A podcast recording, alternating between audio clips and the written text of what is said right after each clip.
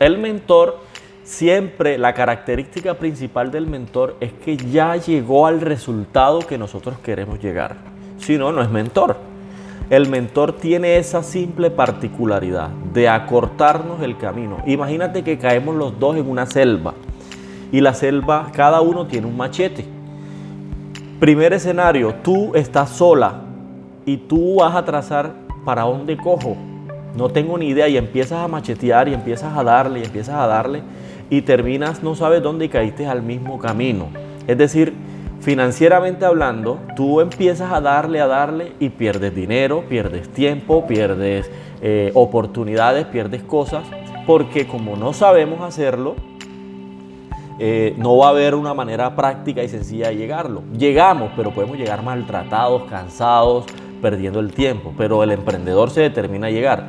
¿Qué hace el mentor? Dice, espérate que yo me sé el camino, estás macheteando por donde no es, mira, métete por aquí y te vas conmigo que ya yo lo logré. Ese es el trabajo del mentor, ese va a ser mi trabajo en este momento. Nunca pienses hacer un negocio para ti ni por ti, no, yo quiero porque yo creo, no. Tú tienes que garantizar que el mercado requiere de eso que tú vas a hacer. Entonces, anota ahí, siempre que yo vaya a hacer un negocio tengo que pensar en que el mercado lo necesita y me lo va a aceptar. Si tú no aprendes a administrar tu dinero hoy, lo que tienes hoy, lo poquito que tienes hoy, Dios no te va a proveer de más dinero hasta que tú no aprendas y seas responsable con el poquito que tienes hoy, imagínate que tú tuvieras una tarjeta de crédito de mil millones de pesos. Le dieras el mismo manejo que le estás dando hoy.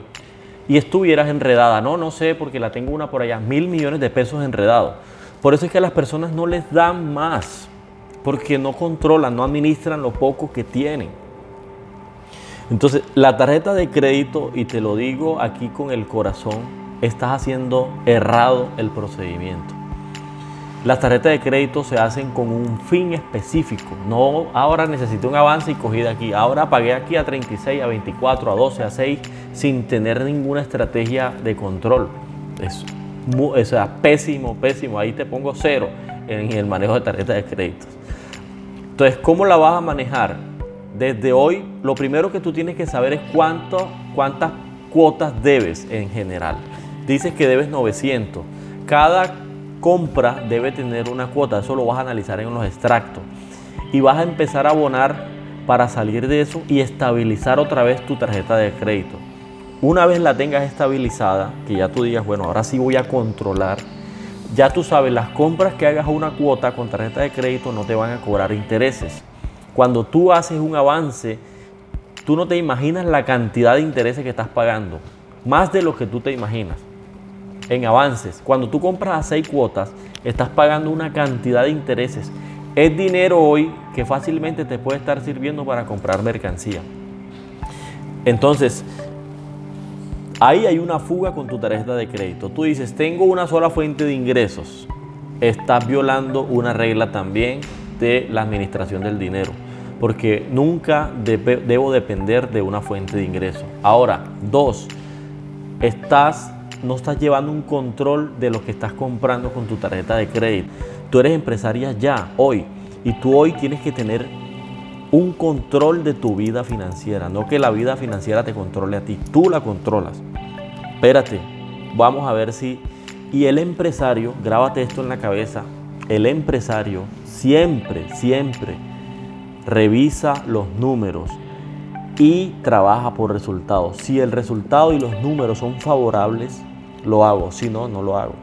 Esa es la mentalidad del empresario. Pero empresaria, no quiero que vuelvas a decirme, yo creo que me gano tanto. Yo supongo que nos ganamos tanto. Porque no tienes el dominio de tu negocio.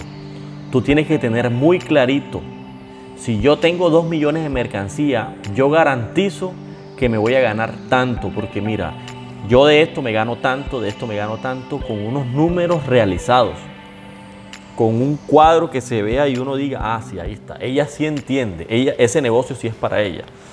Esa es otra razón por la cual el negocio no ha crecido. Porque así como administras la tarjeta de crédito, así mismo es el mismo manejo que le estás dando al negocio. Y yo comencé diciéndote que las empresas o uno trabaja de manera profesional o lo hace amateur. Amateur vas a ganar, pero vas a ganar poquito. Si tú quieres ganar mucho, tienes que hacerlo profesional. Porque si no, créeme que no, vas a, no vas a progresar. Por más que tú le des, tienes que organizar tu negocio y organizar tu vida financiera. Y el negocio se tiene que manejar en finanzas por separado, independientemente que esté en la casa. Yo de aquí no puedo coger ahora para ir a pagar la luz, para pagar nada. El negocio es plata del negocio. Y yo establezco un monto de cuánto ese negocio va a abonar a la casa. Pero es basado en unas metas. Por ejemplo, si el negocio no vende, tú no puedes coger plata del negocio porque no vendiste y a ti te genera ingresos y ganancia es la venta. Si el negocio vende un 50% y tú estableciste coger 500 del negocio, tú tienes que coger la mitad porque vendiste la mitad.